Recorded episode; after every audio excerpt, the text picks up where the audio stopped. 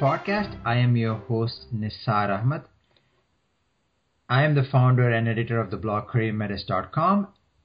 And this is episode 26 of the Career Metis podcast. And this episode is part of the expert series where I, for each interview, I bring in career experts who will be sharing their experience and wisdom to help job seekers in their quest to finding their dream job. And for today's expert series episode, I'm interviewing career transformation coach Lori Howard. Lori, welcome to the podcast. Uh, thank you for having me, Nisar. I'm excited to be here with you today. Yeah, it's same here. Same here. I, I wanted to start off. I always like to know a little bit uh, about my guest, uh, a little bit about who they are, how did they get started. So if you can uh, spend a little time telling a little bit about yourself and also your journey, uh, I'd love to hear that. Sure. So, my name is Lori Howard. My company is Unearth Your Worth. I am a career transformation coach and a professional resume writer specializing in career identity. So, most of us know people who have become unhappy or frustrated with their job or even their career track, right? Well, I help those people discover the work that they would really love to do, that they'd be great at, feel really proud of, and still pay for all their stuff. And then I also help people tell their career story through their job search tools. So through your resume, interviewing, LinkedIn profile, and your networking conversations to help them really maximize the opportunities so they can land the job they really want. Now, you asked about my journey a little bit. So throughout my corporate career, which I left in 2006, I always spent a portion of my time coaching and helping other people with their careers. People who worked for me as well as people who worked for other managers. I would have uh, other employees come and seek me out for secret career support meetings during throughout my career really. But I was always engaged in helping people find the job that they really wanted. And early in my career, someone else had helped me with my resume and interviewing, and once I had absorbed those lessons, I continued to study and research career development and job search topics, and I was always helping others by sharing what I had learned. I started out my career with I started by getting a degree in electrical engineering. I ended up working in software development, quality assurance, software process improvement, and project management. And my last corporate job was vice president at an investment research firm. But my own story also includes a time when I started to feel really frustrated and unhappy and just really burnt out on my job and my career. I had no idea what I wanted to do next. And kind of at the peak of my frustration and confusion, the company that I was working for was acquired by another company. So I asked them to lay me off, which seemed like a crazy idea to me because I had never, ever not worked. I always had a job that I was working and at least one or two job opportunities in the queue. But I didn't want to do any of those jobs anymore. So in 2006, I left my corporate career and I took some time to really work to figure out what it is I really wanted to do. To find out what work would I love to do that I'd also be good at and that would give me some kind of sense of fulfillment and meaning that I just wasn't getting anymore, and the, where I could still support myself. So I took some time to dig really deep and figure out what I wanted to do next. And the result of that work actually led to me creating a process that I actually use with my own clients today so that they don't have to go through what I went through and they don't have to do it by themselves. In 2007, I started my own business, which became Unearth Your Worth. And since then, I have pursued and earned certifications in professional coaching, executive coaching, resume writing, group coaching, and story coaching, all really to help serve my clients better. Thanks for sharing that story, Lori. And uh, one thing I heard, uh, you're almost coming up to the 10 year mark, isn't it? I uh, am. I know. I can't well, even believe it. Well, congratulations on that. First of all, Thank that's you. I mean that's a great milestone by itself. And what when I heard your story, uh, I think the common uh, the thread I listened to is you uh, were at a point where you used some of these lessons and ideas, which we are going to cover in a bit, for yourself. Then you thought, okay, you know what, I can help others as well. So that's perfect. So when people come to you, I can sense that they they can resonate very well because you're you're sharing your own experiences. Yes, a lot of my clients uh, appreciate the fact that I was there, that I had felt what they felt, that I was frustrated a while, that I had tried unsuccessfully for some period of time to figure out what I wanted to do. And so, because I was able to figure it out and then turn that into a process for them, they feel more comfortable and they feel like they're working with someone who gets it. Before we begin, before we get into uh, me picking your wisdom, uh, I wanted to ask you, where are you calling from? I'm calling from Chicago. Okay, uh, obviously, I'm I'm pretty sure everybody listening to this knows where Chicago is. But since you are a Chicago resident, why don't you tell us something that most people do not know about Chicago? Well, let's see. I don't know if I can pick something most people don't know. I will say my favorite thing about Chicago, when I think of all the cities that I visited, I find that Chicago has this great combination of, of a really a really broad um, broadly diverse group of people. People from all over the world pass through here or spend some time here and live here for a while. And it's really friendly and very welcoming. It was one of the friendliest cities I've ever been in where you can stop pretty much anyone on the street and ask for directions, ask for a restaurant recommendation, ask for, you know, how do I, what's the best way to get from here to there? Um, or what site do you recommend I go visit with my family who's visiting from out of town? I, I love how welcoming and friendly people are here. And I I can attest to that because I have been in Chicago for a couple of days early this year, and I uh, yeah the people are very very friendly. So that's that's good to know. So I'm just plugging in here people, to people who go and visit Chicago. And one of the regrets I have about my Chicago trip, um, Chicago is no favorite uh, known for one of its cuisine or main food item called deep dish pizza. Oh yeah, you gotta have deep I dish miss, pizza when you're here. I missed that, so that's my regret. so next people listening to this, please go make sure you try that.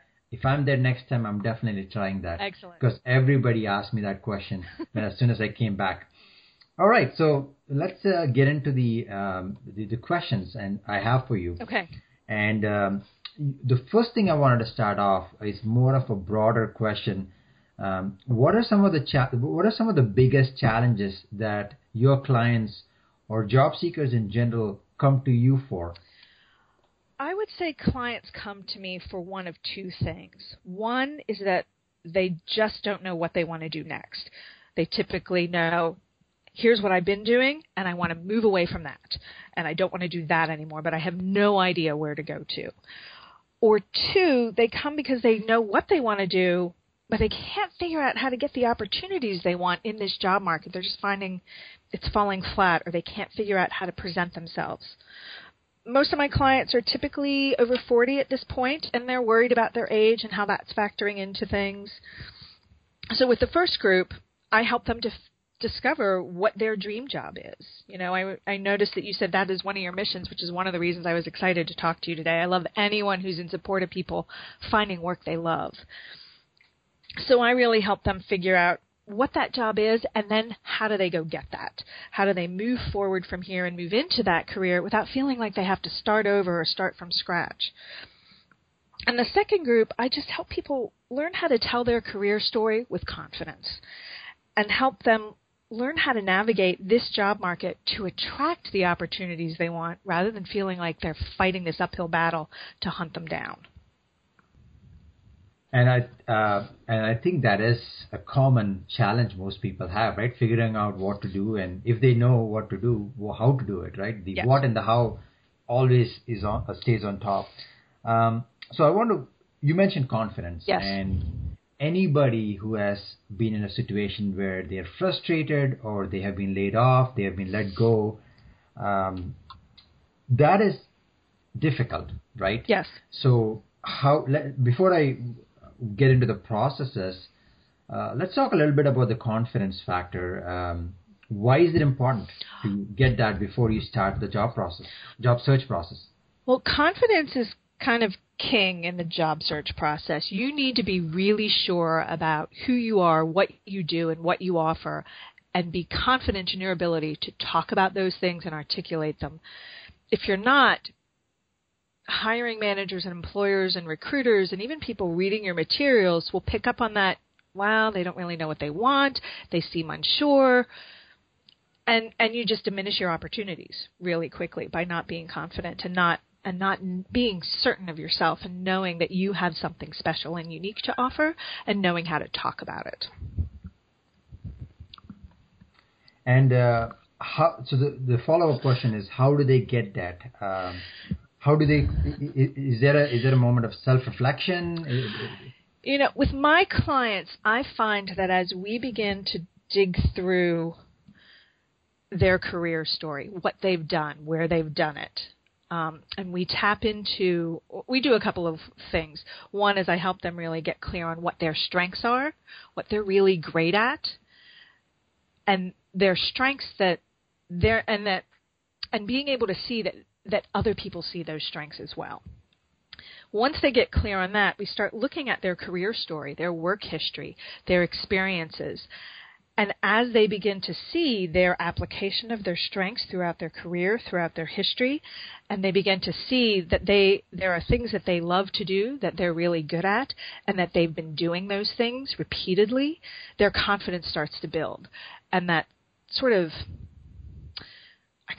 I, almost want to say it evolves a little bit. I can I watch them sort of step into and really own this is what I've done and it's really good and I'm good at this and I love it.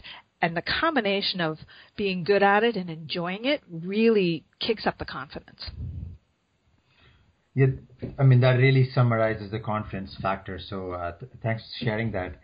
Uh, so okay, so let someone is just starting the job process and they have figured out their strengths. They are they're confident going into the job search. Um, what is the first thing you help them with? Is it the resume? Is it the cover letter? Well, once they know what they want to do, that's the that's the first place I always start with everyone. Do you know what the job or the set of jobs is you're after? After that, then we typically start either with a resume or a LinkedIn profile. I like to work with the resume because that's offline. When you update your LinkedIn profile, that's very public. Um, but one of those two places is where we start to work through and and review it to make sure it's telling the story that they want to tell.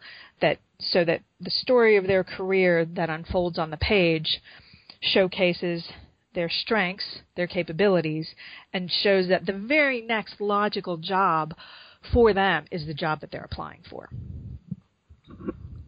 Um, so, w- what are some of the top three tips you would give someone who is trying to craft a resume? Um, do you have a secret formula for having having that awesome resume that stands out? I don't know if there's a secret formula, but there are a couple of things I always take a look at. The first thing is always make sure you target your resume. You need to be clear that your resume is a marketing piece that represents you and tells your story when you're not there.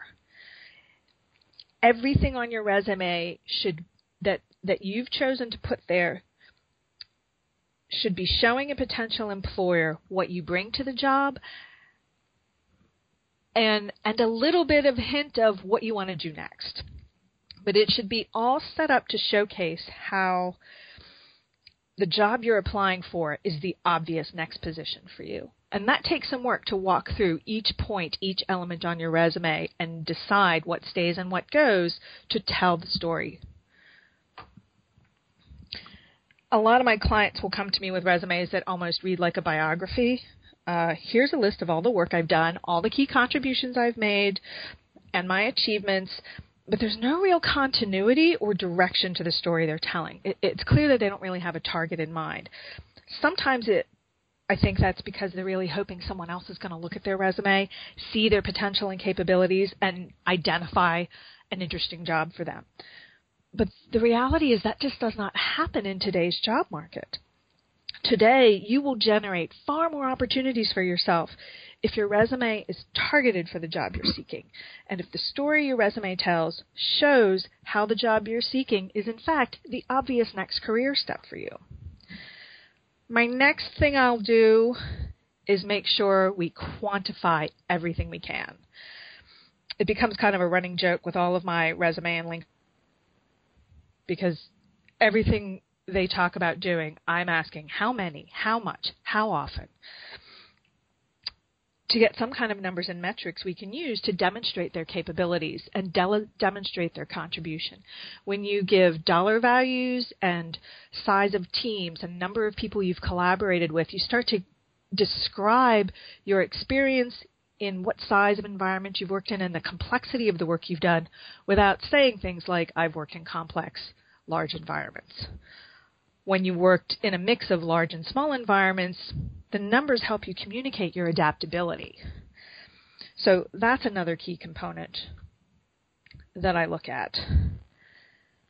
That's interesting. You you mentioned quantify everything. Yeah. Yes. Uh, because if you look at the average resume, it's all about qualities, right? Uh, I'm a hard worker. I'm Yes. detail oriented. I'm a team player, and uh, that doesn't. It, it, very Right. soon, I, I'm, I'm someone on the other side is seeing the same thing over and over again. But when you break it down to numbers, it just uh, stands out. Yeah. Okay. And so, uh, just in what you said, instead of saying I'm a hard worker, talk about how many projects you've worked on. Instead of saying I'm a team player, talk about how many teams you've worked on, how large are the teams, what's the range of the teams, are they all in the US? Are they in one company? Are they multi departments? You can talk about your ability to collaborate with teams of up to 12 with representatives from uh, company from organizations or departments across the, the globe and suddenly that tells a different story right than i worked with three people who were in my office Yeah, absolutely. I, actually, thanks for that because I've never heard anybody talk about how to quantify hard work because hard work is is very relative, right? And Yeah. thanks for that. Thank that really uh, that really hit me. well, well done. Thank you. So now we talked about the resume. You gave us a couple of key points. Uh, I'm going to dive into a controversial topic here. The- the- I think you you know where I'm going because controversial means you can go online and you will get different reviews. Some people say cover letters are important. Some say they are unnecessary. Some say they don't you don't need it. So it's all over the place. As a career transformation coach, what are your thoughts on cover letters?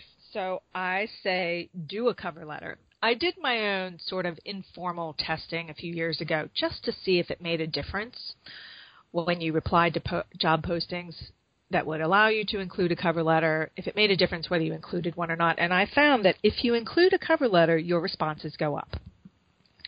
Now, that does not mean everyone lets you submit a cover letter. It doesn't mean everyone will read it. However, you're skipping an opportunity to present yourself in a in a specific way with a cover letter. So you want to use your cover so don't use a form letter. That's my other thing. If you're going to write a cover letter, customize it. Use it to let the employer know what you offer them specifically. Your cover letter content should highlight what you've done that directly applies to the requirements and responsibilities of the position you're applying for, which you will find in the job posting. And I don't mean you're going to list your skills. You're not going to say, well, I have experience, I communicate well. You're not going to say written and verbal communications or something like that. But you want to be very specific. You want to say something like, in my work at ABC Company, I did Project X, in which I successfully communicated with teams of, you know, teams across the, uh, with teams representing multinational companies. Um, so you're going to give a one-line example, kind of a, think of it as a mini story that demonstrates the qualities you have that match what they're looking for. The cover letter should also it's also a place to indicate your interest in that specific company. The companies want to know you're applying for a job with them specifically, that you chose them. You didn't just pull them out of a hat. So it's a place to show you've done a little research and you picked them or that position with them for a reason. You're not just applying for a job, any job. You want to give information that indicates, I want to apply for a job with you and I care about this. The other thing that you can put in a cover letter that you can't it's harder to put in a resume is an indication of your of some of the emotion.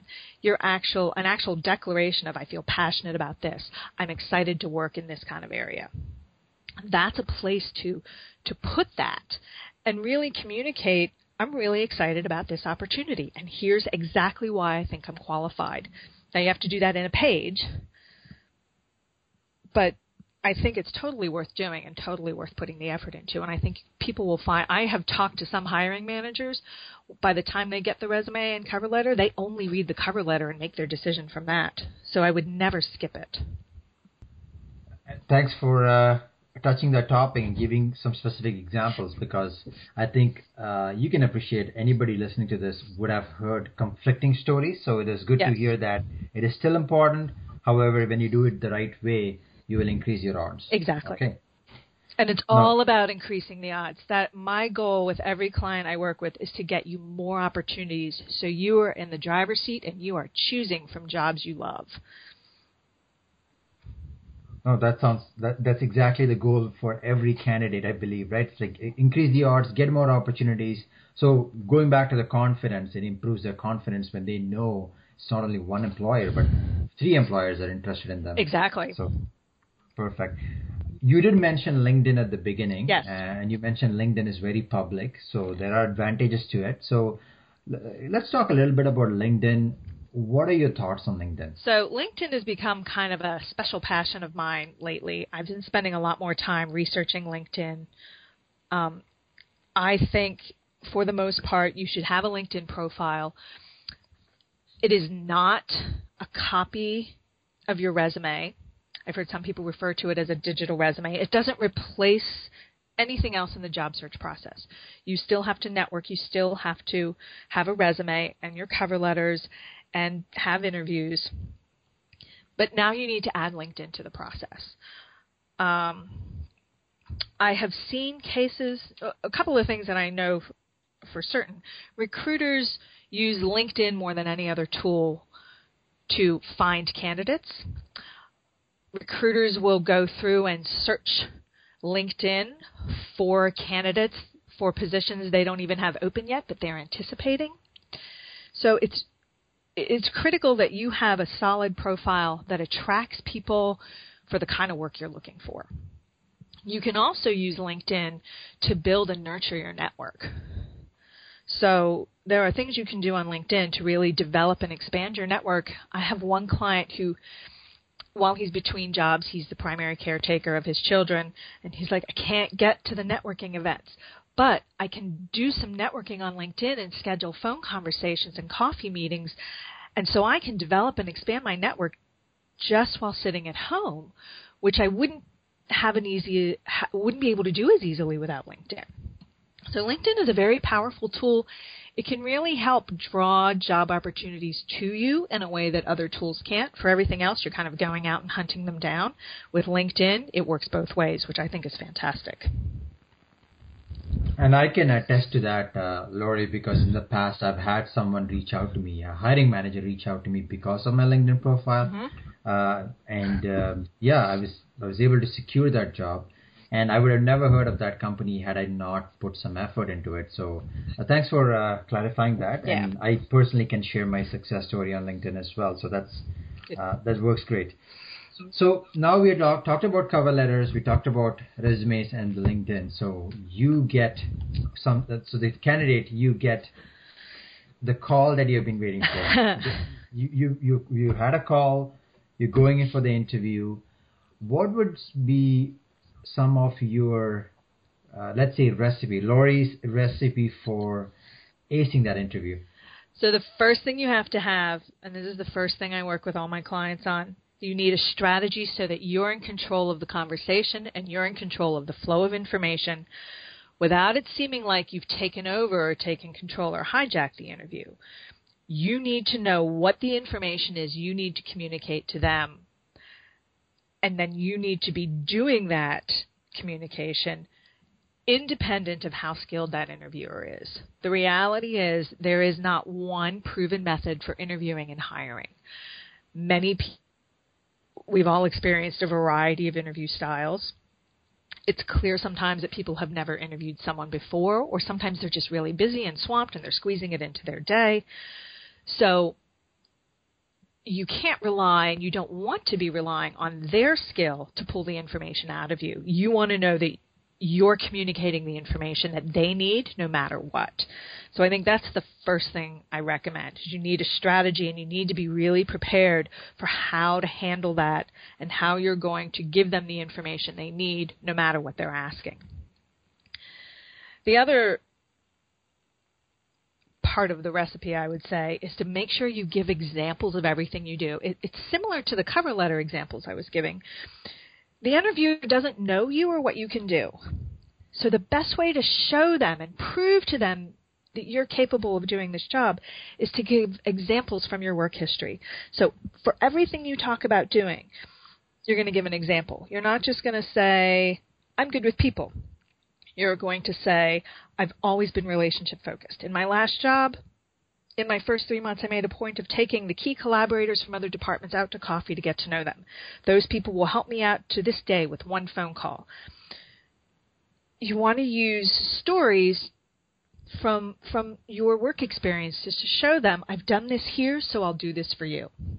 That's how you can know I will do this in in the position we're talking about because I've done it over here one of my favorite ways to tell a story, or one of my favorite types of stories for people to think about, is when they ask you about things you don't know about. Maybe you don't have a certain skill, or you don't have a certain type of experience, or you don't know a certain technology, and they're worried that that might be a problem. You can always give a story of a time when you had to learn something new on the job and were successful. So, no, I don't know that particular technology or piece of software you're talking about. However, when I worked at company ABC, there was a project that they put me on and it was in crisis at the time and I had to quickly learn this piece of technology that they had there and quickly get up to speed and I was able to do that and turn the project around and it was a success. So you can give those kinds of examples also. I think it's just important that the other thing, you don't have to have a different story for each example you give. You can go to the same two or three projects for stories and pull out you know, well, as I mentioned, this other project I worked on, ABC project, here's another case where, you know, here's another example of where I developed this skill in working with difficult people, and here's how that played out. But you always want to have stories to tell or examples to give. So those would be kind of my, I think those in any interview will boost it up and make it stronger. So, Lori, you've shared a couple of unconventional ideas. Okay. That's amazing. because the first thing you said is, if I can summarize what yeah. you just said, because this is really key, is take control, like control the conversation. Yes. Right.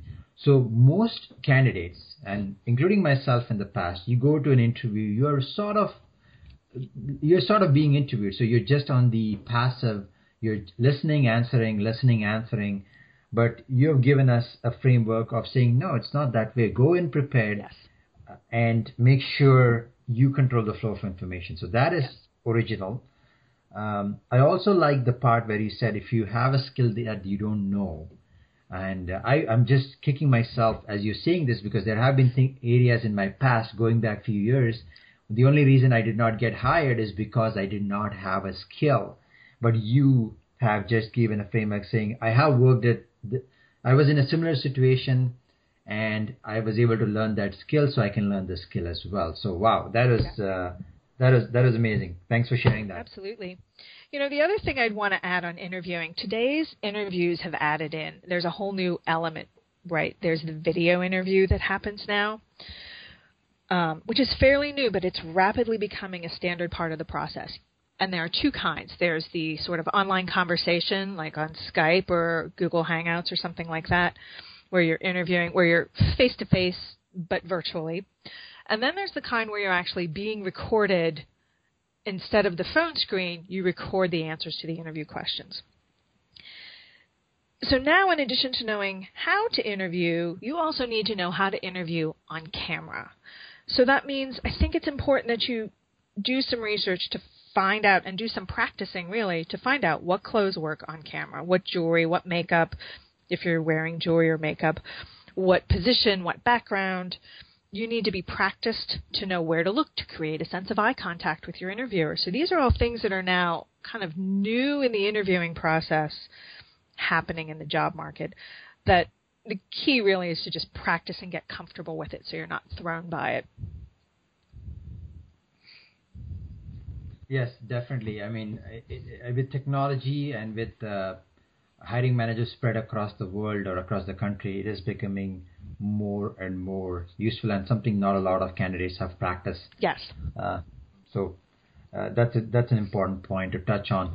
Um, so what one thing I wanted to ask, so you let's say you're a candidate, you've done the interview successfully, you you got the you got the offer, and this is this is nerve wracking for many many people because now you're in the negotiation stage. It's, it's the final stage. Yes, you've done a great job. You got the job, but money makes people nervous. Yes. So, uh, what is your experience in making this a successful closing to securing that job offer? So, well, there are two questions you asked in there because I view the salary negotiation as being post offer, right? So, what if you've succeeded at your interview and you get the offer, you're now negotiating an offer, but you have an offer in hand, as opposed to I think of closing the closing the interview and, and getting I think of getting the offer as finishing the interviewing process. So I think uh, I will make two points there. One, if you're finishing an interview, make sure you follow up. You say thank you. You re- reiterate in your thank you note your uh, kind of key qualifications for the position, or reiterate something that you forgot to mention that you think might be relevant. I would also say that when you finish the interview, make sure you clearly state at the end of the interview, I am very interested in this position. If you don't tell them that, they won't assume it. So let them know you are still interested in this position. Once you have an offer in hand, I have keep in mind I've never seen anyone pull an offer off the table during negotiations. So your goal is to just get their best offer from them. You can negotiate for money. So you could always come back and counter and ask for more money. And you could ask for stuff. You could ask for paid time off. You could ask for an office. You could ask for health club uh, uh, like a, a gym membership, you can ask for things instead of cash. Or, you know, let's say, like if I live in Chicago, I might ask for them to pay for, to do some kind of public transportation benefit. The company doesn't offer one, so that I can uh, get a discount on my public transportation. So you can negotiate for things, not just money.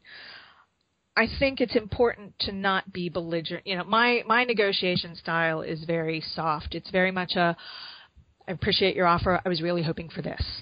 And then you be quiet and wait for them to say yes, no, or let me look into that. Uh, I, I also am in the camp of you should always practice negotiating. So no matter what the offer is, you should always ask for something. If for no other reason, just to keep in the habit of practicing the the negotiation process and to practice the art of asking for more. If they can't offer you any more, they'll come back and say, I'm sorry, this is our final offer, this is our best offer, and then you sit and evaluate that. Mm-hmm. I think that's uh, that's a great way to close uh, the, the, the process. Right, we started at the beginning, now we're at the end. Um, so I, I, think we covered all the key points um, in, the interview. Uh, so after listening to this, Lori, if, if the candidates or job seekers are interested in learning more about yourself and your work, yeah. how can they reach you? So the best place to go is to go to my website, unearthyourworth.com. I also want to say that we were talking about LinkedIn earlier. LinkedIn and, and networking, frankly, are so important in today's job market. Um, I think networking might be the most important thing you can do to really boost your opportunities. But I'm teaching a because this topic has become such a hot topic, and really LinkedIn, as I mentioned, is a bit of a passion project of mine right now. I'm teaching a free teleclass on Tuesday, the 30th, to talk about how to set up LinkedIn, how to set up your profile so you can attract the job offers you're interested in, as well as how to use it to really expand and nurture your, your professional network. So if anyone is interested in that, you can get more information on my website. If you can't attend the call on Tuesday, there will be a recording available, so you can always listen to it later. Uh, and again, you can just go to unearthyourworth.com and find out more information. Thanks for sharing that, and I will make sure that will be included in the summary. I always write a summary at the end uh, along with the episode, so I'll, I'll, include that as well. So thanks for. Uh, I think it'll be a great resource. Yeah, I appreciate that. Uh, so we are at the we are at the end of the interview, and before we sign off, Lori, any last words? You think is there anything that you think we have missed during our talk today? Um, you know, I guess the the only thing that I feel like I want to add in is, you know, I've had people ask me about how the job market is, how's it going. The statistics are saying that the job market has bounced back.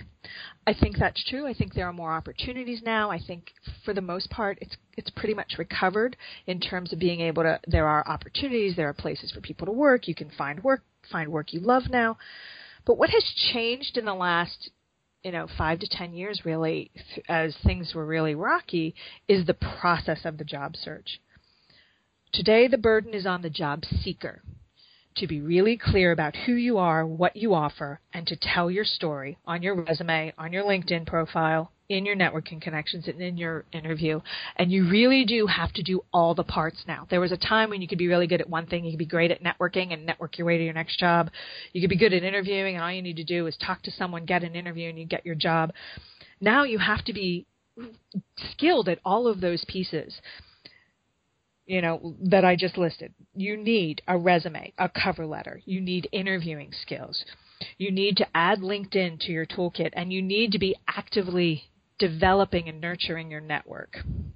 So I think that's I find I still talk to people who want to pick one thing or they or they want to say, well, this is the new magic thing, and if I just do this, I can get a job.